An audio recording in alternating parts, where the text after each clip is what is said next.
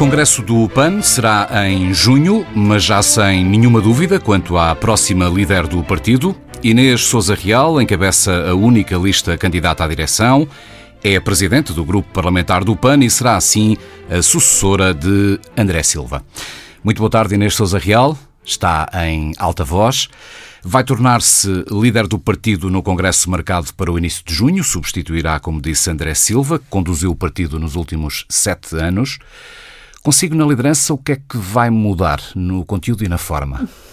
Antes de mais, olá a todos e a todas os que nos acompanham. Uh, bom, este é um período de renovação do partido uh, que também está fortemente entrelaçado com aquilo que é o momento do país uh, e também não posso deixar de destacar que, sendo a primeira vez que o partido vai ter uma líder feminina,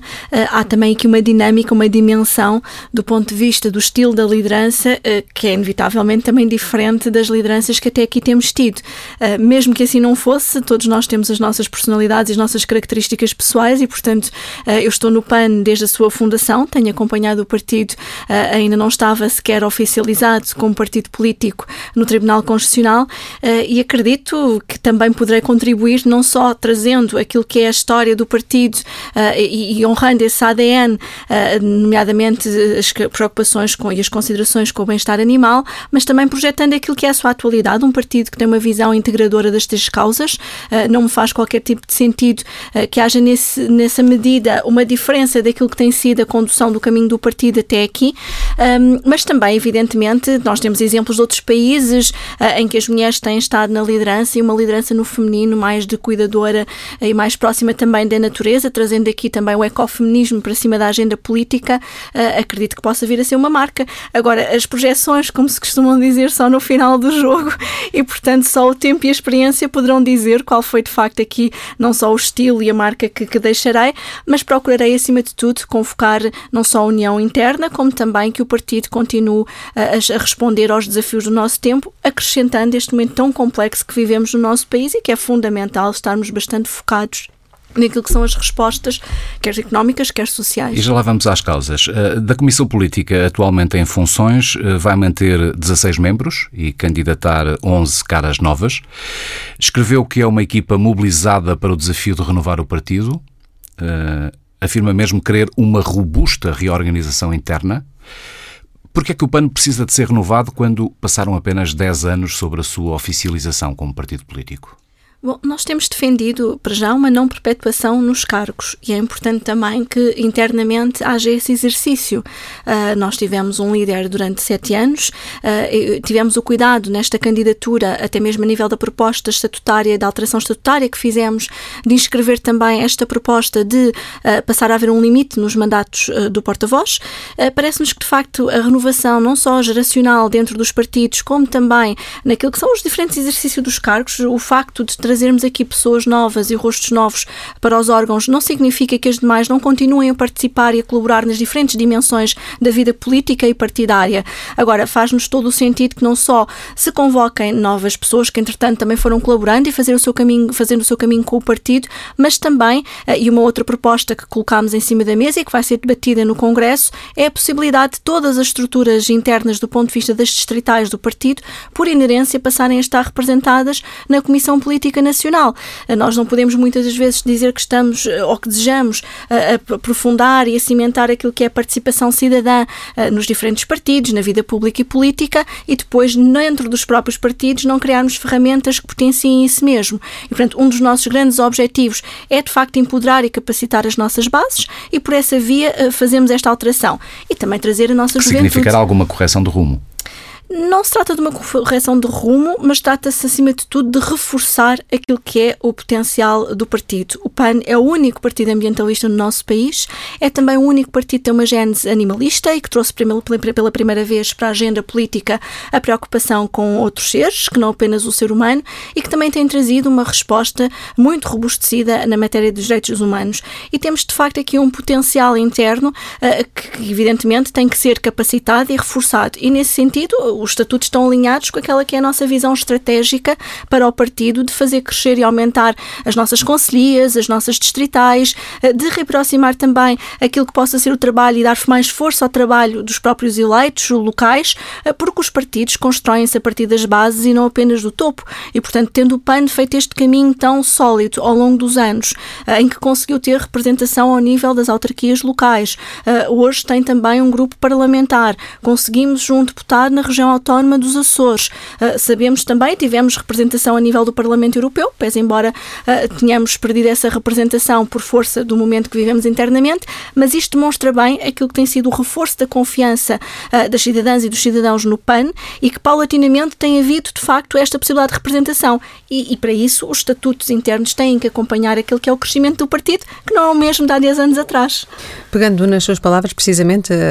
teve um eurodeputado, a saída de elementos destacados do PAN, como Francisco Guerreiro, o primeiro eurodeputado eleito, ou até a saída da deputada Cristina Rodrigues, eh, terá sido o reflexo das dores de crescimento do PAN? O PAN estava preparado para estas fraturas internas ou não estava preparado de todo? Bom, isso faz parte, infelizmente, das dinâmicas de qualquer coletivo. O PAN não está imune, eh, como qualquer outra força política, a que existam rupturas ou em que existam cisões internas. Nós lamentamos que essas pessoas tenham optado por fazer o caminho individual uh, e não um caminho de debate em coletivo, optaram por seguir projetos pessoais, defraudando assim os próprios eleitores, que confiaram ao PAN quatro mandatos na Assembleia da República e um mandato no Parlamento Europeu, mas como eu já referi, o nosso grande objetivo é continuar a trabalhar em prol das nossas causas, fazer avançar o nosso ideário e conseguimos cada vez mais conquistas, como até mesmo após a saída, uh, aquilo que verificámos e que conseguimos no Orçamento de Estado, denota mesmo isso mesmo, e portanto continuaremos empenhadamente a trabalhar naquilo que é o nosso grande objetivo uh, comum, que é de facto dar respostas ao país, dar respostas à crise climática e às preocupações que fizeram surgir esta nova força política que é o PAN. O atual líder do partido, precisamente André Silva, admitiu que depois deste episódio das saídas teria de existir um maior cuidado no recrutamento do dos candidatos e dos quadros do partido. E como futura líder, pergunto-lhe uh, o que é que tenciona fazer para conseguir esse maior escrutínio.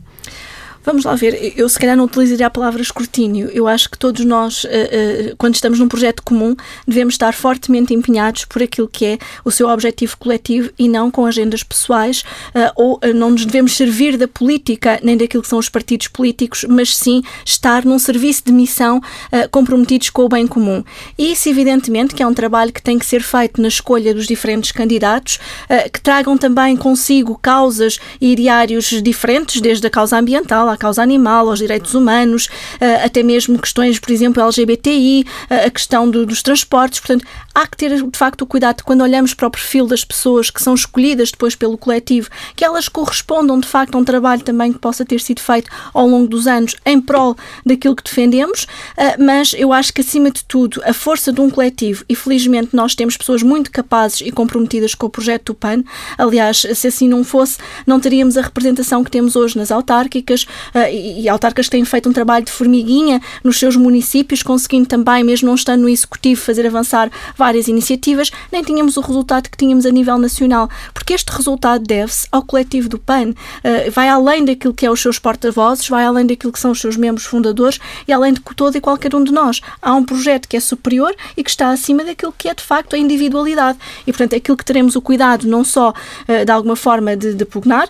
é por um lado que esse trabalho possa haver haver espaço para que as pessoas cresçam internamente por força do seu trabalho, mas por outro lado, tal como referi nos estatutos, vai haver não só limitações quanto aos mandatos, eh, eh, nomeadamente do porta-voz, mas também, por exemplo, quanto à presença de pessoas que possam ser funcionárias do partido eh, e, portanto, há um limite máximo que passa a estar previsto na Comissão Política Nacional, precisamente para também separarmos um pouco aquilo que possa ser a atividade política da atividade laboral uh, e, e, esperamos nós, evidentemente, tentar de alguma forma restringir aquilo que possam ser E esse limite máximo futuros. poderá ser de, de, de quanto tempo? Vamos lá ver, o, o que está previsto na nossa proposta é, é, de seis anos, portanto será três mandatos, uh, porque cada mandato tem dois anos e, portanto, corresponde a um mandato máximo de seis anos enquanto porta-voz, a fim do qual deverá haver uma renovação. Uh, não, não basta estarmos a pedir muitas das vezes que haja, uh, que se evitem as portas giratórias nas empresas, a perpetuação dos cargos, até mesmo ao nível das autarquias, esta questão tem sido colocada, porque existem limites, por exemplo, para os presidentes de Câmara, mas não existem para os vereadores e, portanto, nos partidos também não faz sentido que não haja esta renovação. Precisamos dar lugar às novas gerações, às novas ideias, de dar lugar, de facto, àquilo que possa ser também servirmos a função noutro local e não quer dizer com isto que a pessoa tenha que sair do partido ou deixar a vida pública ou política, mas temos que lá estar a ter o desprendimento de perceber quando chega a nossa hora de sair. Só para fechar este ponto, foi, foi devido a casos como os de Cristina Rodrigues e de, e de Francisco Guerreiro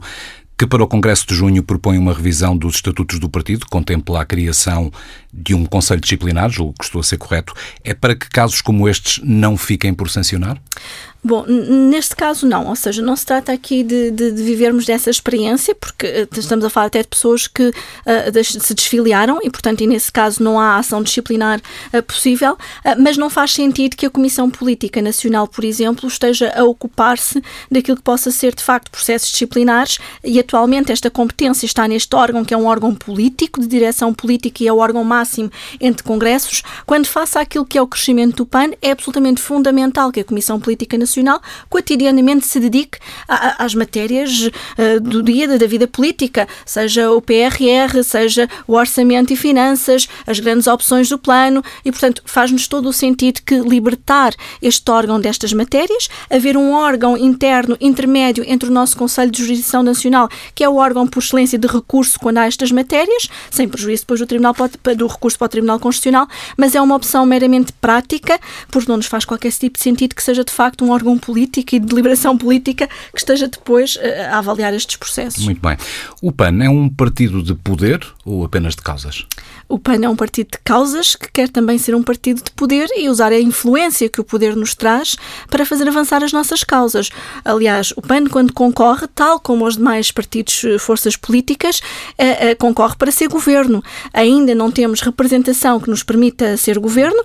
mas estamos confiantes que as gerações futuras, e têm-nos demonstrado isso. Aliás, antes da pandemia, nós tínhamos os jovens com as greves climáticas a saírem à rua cada vez mais frequentemente e temos noção que as gerações futuras cada vez mais se identificam com o ideário como o do PAN e que uh, é um partido de facto de futuro e um partido que terá, uh, se calhar, uh, a breve trecho de responsabilidades acrescidas, que sendo partido não só de governo, como também, evidentemente, o poder que isso nos traz. Agora, aqui há uma questão que não podemos deixar de referir. Quando chegamos a um lugar de poder, nomeadamente nomeadamente na Assembleia da República, porque toda e qualquer força que está eleita na Assembleia da República tenha um ou quatro ou cinco deputados e por aí adiante, tem de facto o poder e a oportunidade, acima de tudo, de fazer avançar as nossas causas. Já vamos desenvolver essa ideia. Deixa-me só perguntar-lhe se a causa maior do PAN são as pessoas, os animais ou a natureza?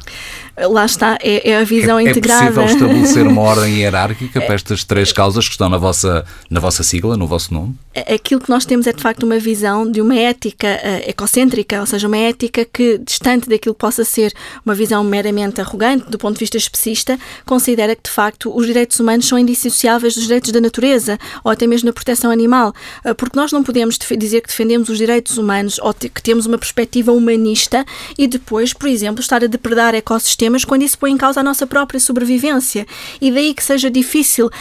elencar uh, o leque de prioridades naquilo que são as diferentes causas, porque efetivamente elas estão interligadas. E hoje, por exemplo, quando discutimos as questões da Odmira e quando falamos, por exemplo, no exemplo, dos, nos exemplos dos trabalhadores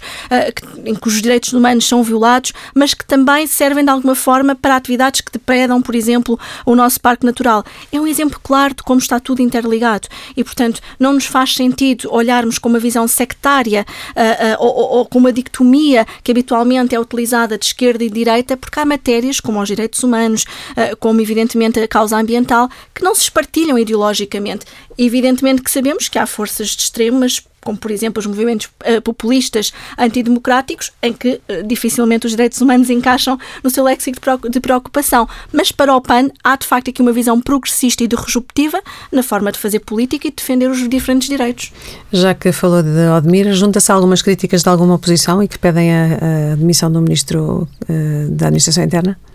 Bom, eh, nós desde o primeiro momento, e não apenas neste caso da Odmira, que temos de facto questionado aquilo que é a capacidade de Eduardo Cabrita eh, na, na condução do Ministério da Administração Interna, eh, porque são de facto muitos os exemplos que ele tem falhado redondamente do ponto de vista da gestão das prioridades em matéria de proteção de pessoas, animais e, bens. Exemplo disso foi também o caso das golas antifogo, agora tivemos este caso da Odmira, Uh, tivemos também os incêndios, inclusive em Santo Tirso. O caso do CEF foi um caso absolutamente gritante uh, e o PAN foi o primeiro a também convocar o, o Ministro da Administração Interna uh, para o debate na Assembleia da República, precisamente pelo silêncio absolutamente incompreensível que marcou a gestão desse processo. Aliás, atrapalhada que foi feita na própria processo de gestão de extinção do CEF e naquilo que tinha que ser uma transição participada pelos diferentes setores, nomeadamente também os sindicatos uh, denota que há de facto aqui uma incapacidade por parte do Sr. Ministro e hoje foi com muita perplexidade que ouvimos o Primeiro-Ministro António Costa dizer que é um excelente Ministro, ah, porque vamos lá ver, ah, podemos até se calhar discutir se é ou não uma excelente pessoa e será lá com o Sr. Primeiro-Ministro e com o Sr. Ministro da Administração Interna nas suas relações pessoais, mas naquilo que é a gestão deste Ministério, de facto tem ficado mais do que plasmado o falhanço redundante ah, daquilo que deveria de ser uma atuação planeada, estruturada e que não tem acontecido acontecido. Voltando ao PAN e àquilo que são as suas causas, como é que responde às críticas de que o PAN se desviou do seu percurso inicial, mais ligado à defesa dos animais e, e, nesta matéria em concreto, enfim, se aceita as críticas de que o PAN muitas vezes parece, um, parece ou é um partido proibicionista? Bom, não parecem as críticas nem justas relativamente àquilo que é o afastamento da causa animal, aliás, as conquistas que o PAN tem tido ao longo dos anos uh, dizem isso mesmo. Uh, nós conseguimos mudar o estatuto jurídico dos animais do nosso país, conseguimos proibir os abates nos canis municipais, o que era uma política reclamada uh, há, há, muitos, há largos anos pelas associações de proteção animal e pela sociedade civil e que era manifestamente contrária à ética dos nossos tempos acabar com os animais selvagens nos circos. Mesmo já neste mandato, conseguimos rever o Código Penal e o Código de Processo Penal para reforçar a proteção dos animais e garantir 10 milhões de euros uh, para as verbas de proteção animal no Orçamento de Estado. Portanto, há aqui um caminho que o PAN tem feito de proteção animal, em que marcadamente as críticas que têm sido feitas não nos parece que de alguma forma façam justiça ao trabalho que tem sido feito pelo PAN, até porque uh, as pessoas não se podem esquecer que o PAN lá está, não é governo. O PAN teve um deputado único no último mandato temos quatro deputados, temos três deputados, aliás, a este momento, na Assembleia da República, mas uh, com a força que temos e com o poder que temos do ponto de vista da matemática parlamentar,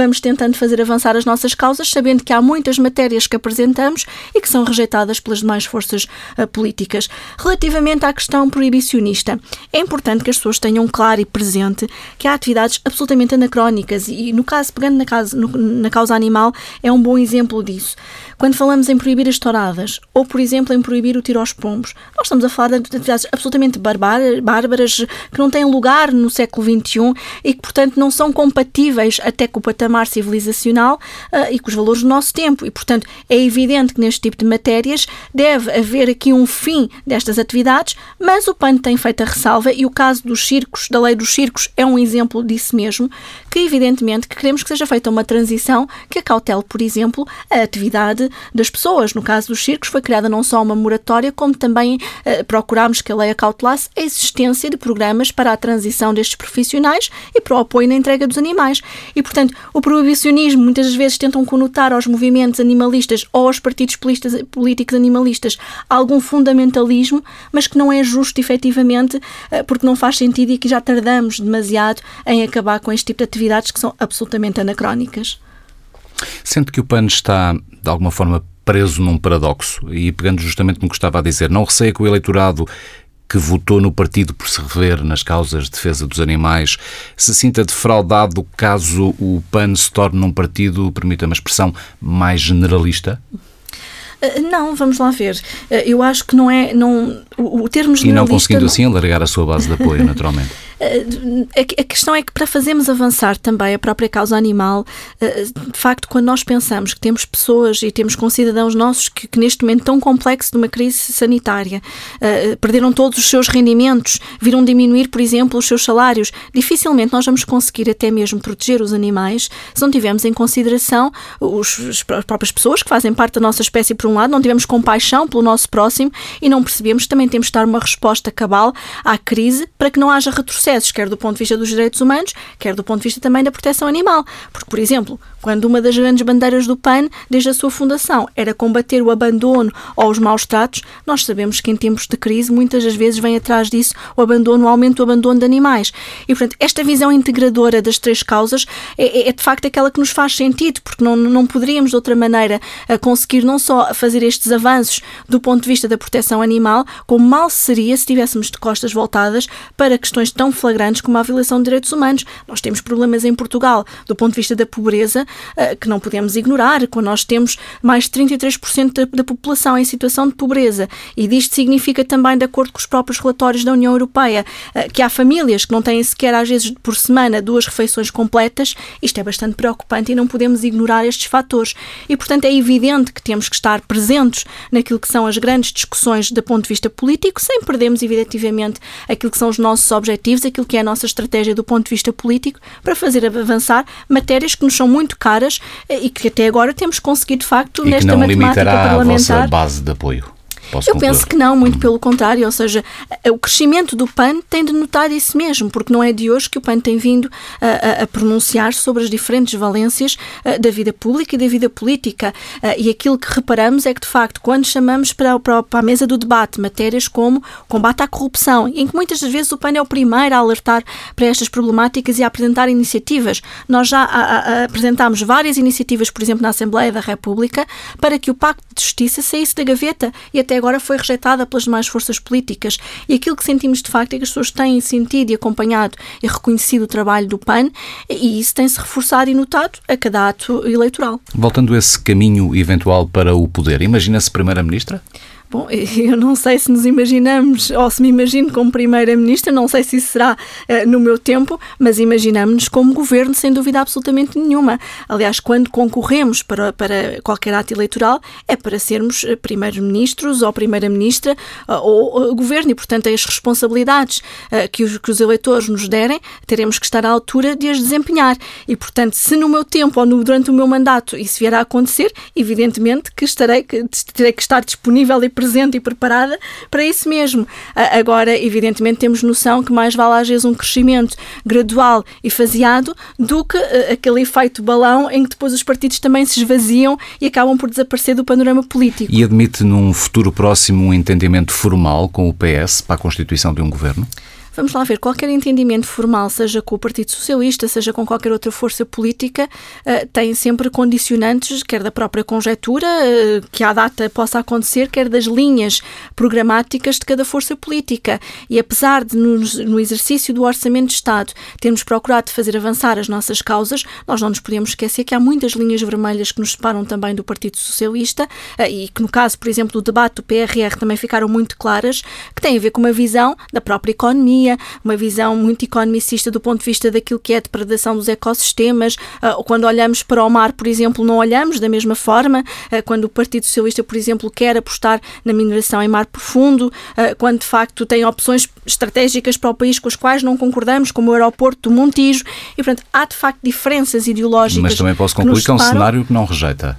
é este tempo e sem conhecer aquilo que é o cenário de um, daqui a dois anos, uh, quando houver eleições, evidentemente que seria precipitado estar-nos a pronunciar. Agora, os alertas que temos deixado e que continuamos a deixar ao Governo é que, de facto, o Governo não se pode esquecer que não é um Governo de maioria absoluta e que durante este mandato tem que comprovadamente não estar de costas voltadas para as demais forças políticas, tem que dialogar e tem que se aproximar daquilo que também são as reivindicações das restantes forças políticas, porque nós também estamos cá para fazer fazer avançar aquilo que são as preocupações do nosso eleitorado. E em relação ao PAN não tem estado, com, com exceção do primeiro retificativo em 2015, uh, eh, creio que por causa do Banif, uh, o PAN contribuiu sempre para viabilizar uh, os orçamentos dos governos de António Costa, seja pela abstenção, seja pelo, pelo voto a favor. Não receia a leitura de que o partido esteja demasiado alinhado com o governo. Admite que o PAN possa vir a ser penalizado por esse alinhamento? Bom, aquilo que tem acontecido é tem sido precisamente o contrário, ou seja, o nosso eleitorado de facto tem compreendido uh, que o PAN, uh, contando para a matemática parlamentar com a força que tem a este tempo, evidentemente que precisa de fazer avançar as suas causas. E dou aqui um exemplo muito concreto. Quando em 2020 nós conseguimos inscrever no Orçamento de Estado uh, o, o alargamento da tarifa social de energia para mais de 200 mil famílias portuguesas, é evidente que aqui nós estamos de facto a cumprir com aquilo que é a nossa agenda política, com o nosso programa programa político e a fazer avançar o país. Se fizéssemos política da terra queimada, do diálogo, ou se inviabilizássemos as nossas próprias medidas que ficam inscritas no Orçamento de Estado por via de um voto contra, dificilmente conseguiríamos uh, estes resultados. Por outro lado, agora em 2021, uh, nós conseguimos mais de 40 medidas inscritas no Orçamento de Estado e que vão desde o combate ao, ao tráfico de seres humanos com o reforço de meios para o, o antigo CEF, que agora passará para a Polícia Judiciária, ao reforço dos 10 milhões de euros para os canis, às casas-abrigo para vítimas de violência doméstica, a matérias ambientais ah, como os resíduos. E, portanto, o PAN tem conseguido, de facto, com este diálogo e com estas pontes que tem feito, porque é um partido que, de facto, tem trabalhado de forma positiva e construtiva na vida política, tem conseguido fazer avançar as suas causas. Mas isto também só acontecerá enquanto houver margem para, de facto, conseguirmos vitórias e conquistas para o nosso eleitorado. Porque no dia em que algum governo estiver de costas voltadas para o PAN, é evidente que, tal como temos feito a oposição em matérias que nos são muito caras e que não deixamos de o fazer, o aeroporto Montijo é uma delas, ainda hoje o debate admira uh, outra, e portanto são muitas as matérias em que não nos temos esforçado de chamar o governo à razão e de fazermos oposição. E portanto há de facto é aqui uma matéria que não podemos deixar para trás, que é aquilo que o nosso eleitorado espera. Uh, uh, aliás, o eleitorado está muito saturado, isso é algo que podemos também retirar daquilo que tem sido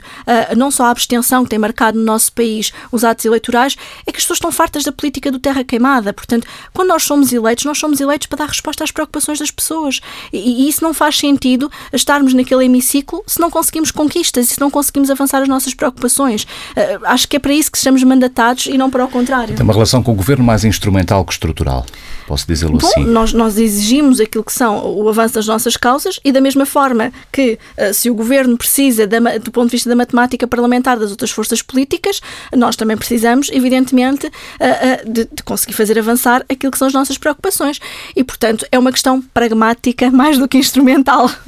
E tendo em conta a experiência do, do passado, considera que, que o governo tem cumprido o que fica acordado ou, como muitas vezes defende o PCP e o Bloco, depois as medidas acertadas acabam por não sair do papel e podem aqui ser alguma espécie de travão também para a futura relação com o governo, futura viabilização do orçamento do Estado? Bom, nós assistimos a isso este ano, ou seja, quando discutimos o, o, Orçamento de 2021, de facto havia aqui, do ponto de vista da execução das medidas do Orçamento de 2020, o Governo tinha ficado bastante aquém uh, da execução. E, aliás, quando nós partimos para o debate do Orçamento de 2021, uh, foi condição sine qua non que o Governo, de facto, executasse medidas que eram absolutamente prioritárias, e como dei o exemplo da tarifa social de energia, eh, entre várias outras, para, por exemplo, os projetos Housing First, para as pessoas em situação de sem-abrigo, houve uma série, um, um caderno de encargos que foi apresentado ao Governo e que teria que cumprir para que pudéssemos sequer sentar-nos à mesa para o Orçamento de 2021. Uh, ah, houve, de facto, este cumprimento. Neste momento, em relação às medidas que foram aprovadas uh, para o Orçamento de Estado de 2021, uh, ah, houve também já algumas medidas que começaram a ser cumpridas. Aliás, tiro aos pombos, o fim da transmissão das corridas de touros na RTP e, portanto, há aqui uma série de caderno de encargos que terá que ser cumprido, porque só faz sentido nós dialogarmos e negociarmos se for um caminho de dois sentidos e não apenas uma via única e exclusiva para os interesses do Governo. E para o próximo Orçamento de Estado, já começaram as conversas com o Governo? Em que áreas concretas? O que é que se poderá saber mais daquilo que vão conversando, se é que assim o fazem? Ainda não começamos hum. as conversas para o Orçamento de Estado. Aliás, aquilo que em primeiro lugar para nós eh, fará todo o sentido é eh, internamente começarmos a trabalhar nas preocupações para o Orçamento de Estado para 2022, que aliás não é um orçamento qualquer para o país, é um orçamento que vai ter que estar profundamente alinhado com as preocupações da retoma económica e social, eh, mas também com o combate às alterações climáticas. Não nos podemos esquecer que temos estado muito aquém em matéria de execução daquilo que também são os fundos europeus uh, nesta matéria. Aliás, em 2020, Portugal uh, só executou cerca de 7,7% deste, desta área e, portanto, ficando muito aquém da meta e da média europeia dos 20%. e, efetivamente, tem que haver aqui uma maior preocupação para que em 2022 não só se consiga dar uma resposta para que o país saia desta crise, mas também para que não se perca de vista a crise climática, que continua em pano de fundo e que até está interligada com esta mesma crise sanitária. Agora, aquilo que nos parece absolutamente importante, e porque temos a consciência que uma crise como a que vivemos hoje eh, não é uma crise que resolve num ou dois anos, tem de haver de facto uma visão estrutural e estratégica para o país e que isso não está presente nem no PRR, nem até agora nas opções do plano. Basta vermos, por exemplo, a aposta que o governo, que o governo aliás, que sucessivos governos têm feito até aqui no turismo. Não se apostou, por exemplo, naquilo que é o potencial do interior do país em matéria de desenvolvimento, de produção, não se apostou nem se tem estado a apostar na transição para uma economia mais verde eh, e com a criação de postos de trabalho que isso também vem trazer para o país. E, portanto, há de facto aqui uma mudança de desenvolvimento económico e de crescimento também do país que tem que ser mais sustentável e mais justo, quer do ponto de vista social, quer do ponto de vista ambiental. Porque quando falamos em justiça ambiental, ela não está dissociada da justiça social, muito pelo contrário. Deixa-me falar de duas questões concretas que são, de resto, duas das primeiras bandeiras políticas do partido. Uma delas, o rendimento básico incondicional. Pode ser moeda de troca para a viabilização do próximo orçamento? Bom, dá nota que no, no, caso do rendimento básico incondicional, uh, uh, nós neste orçamento já tínhamos proposto um rendimento básico de emergência, uh, porque nos parece que não só do ponto de vista daquilo que era a crise social que estávamos a viver, que era importantíssimo termos de facto eh, uma resposta social independentemente do regime contributivo uh, uh, dos trabalhadores ou, até mesmo do chamado trabalhador mais informal que tinha que haver resposta. Infelizmente, sabemos que os apoios sociais, apesar de terem sido reforçados, não deram resposta a isto que era um rendimento básico de emergência. No caso do RBI, aquilo que o PAN defende é que devem existir projetos pilotos associados, por exemplo, àquilo que possa ser ao combate às vulnerabilidades sociais, como as pessoas em situação de sem-abrigo, e portanto é evidente evidente que no próximo Orçamento de Estado não deixaremos cair uh, a preocupação com o rendimento básico incondicional. Mas nunca como condição necessária para viabilizar o próximo Orçamento. Terá que, vamos lá ver, se mal seria se se focarmos apenas numa única uh, medida, uh, porque o Orçamento é composto e articulado por muitas medidas estruturais, até do ponto de vista do combate à pobreza. E a abolição das touradas pode ser uma condição essencial para viabilizar o próximo Orçamento? A abolição das touradas é algo que não deixará de estar no nosso horizonte. Agora, se ela é discutida no âmbito do Orçamento de Estado ou se é discutida no processo ordinário, teremos que internamente também debater essa questão. Aliás, no próximo Congresso vamos eleger uma nova Comissão Política Nacional que terá que debater em, em, em fundo uh, essas, todas essas considerações e, portanto, seria um pouco fazer futurologia daquilo que vai estar em cima da mesa no próximo Orçamento de Estado, até porque, evidentemente, esse debate interno tem que ocorrer, mas também vamos ter que olhar para os diferentes, uh, não só instrumentos, mas também para o momento em que o país tenha, esteja, uh, quando tivermos a discutir o Orçamento de Estado, até porque sabemos que as previsões também europeias para aquilo que tem sido o desenvolvimento económico do país têm estado em baixa e, portanto, temos que ver ainda também aquilo que vamos ter pela frente do ponto de vista do contexto económico, estando já preocupados com aquilo que possa ser o fim das moratórias, uh, os apoios sociais e o próprio layoff, porque sabemos que a situação mais complexa virá com todos estes apoios a terminarem e, portanto, já começámos a ter nota daquilo que é o aumento dos experimentos coletivos, aumentou em 12%, uh,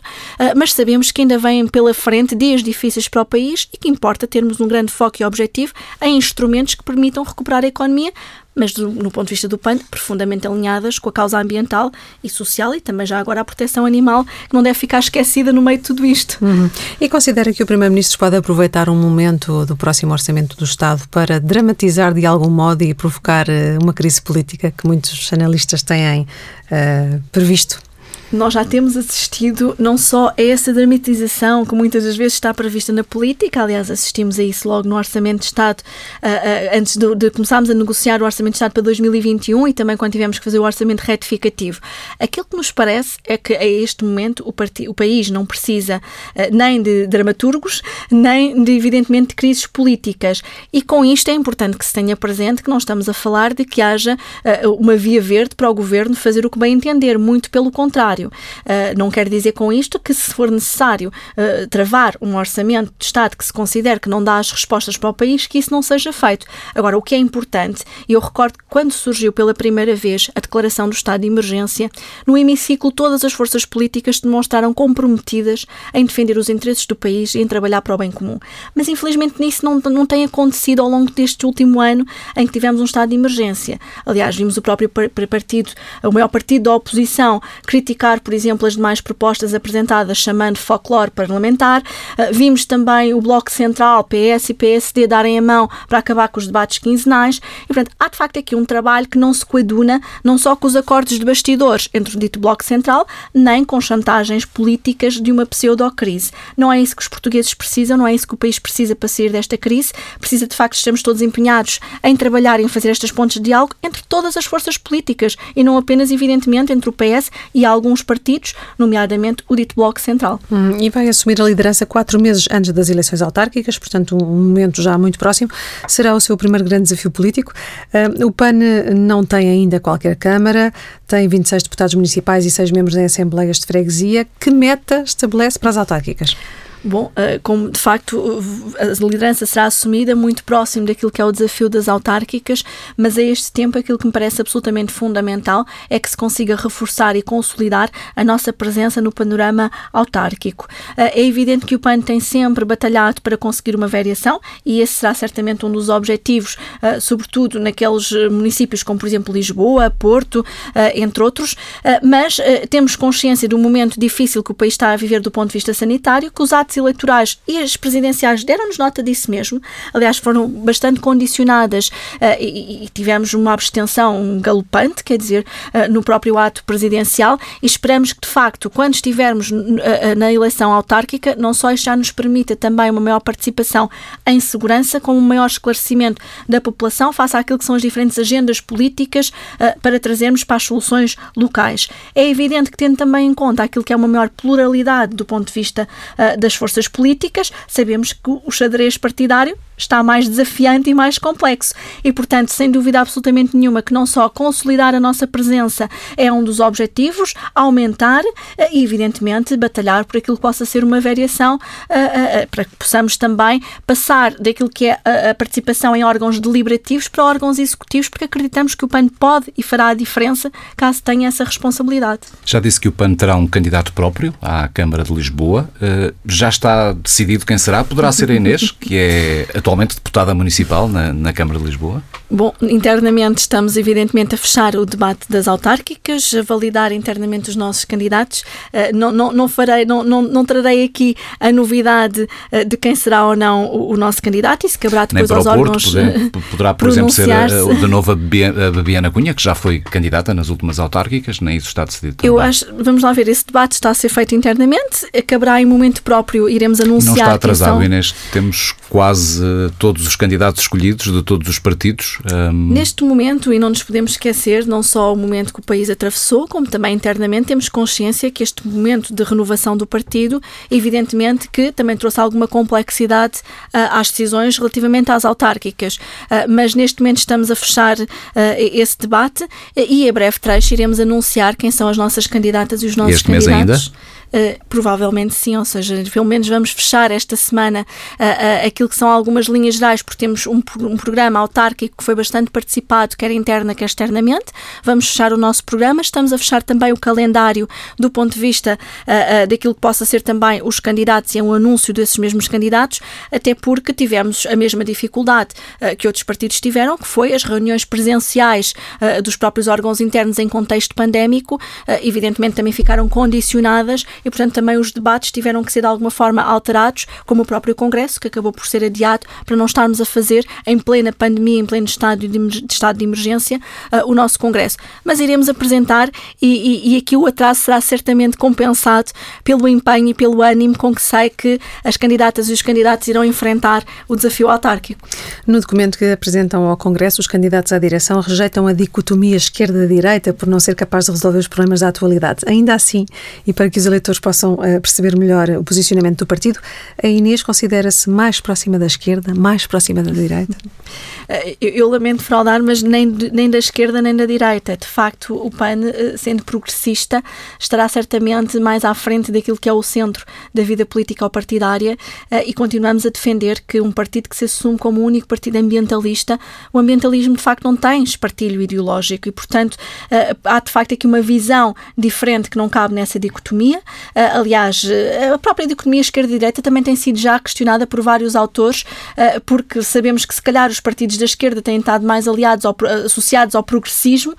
mas isso não quer dizer que não sejam conservadores à mesma em determinado tipo de costumes. O caso das touradas é um exemplo paradigmático disso, ou até mesmo naquilo que tem sido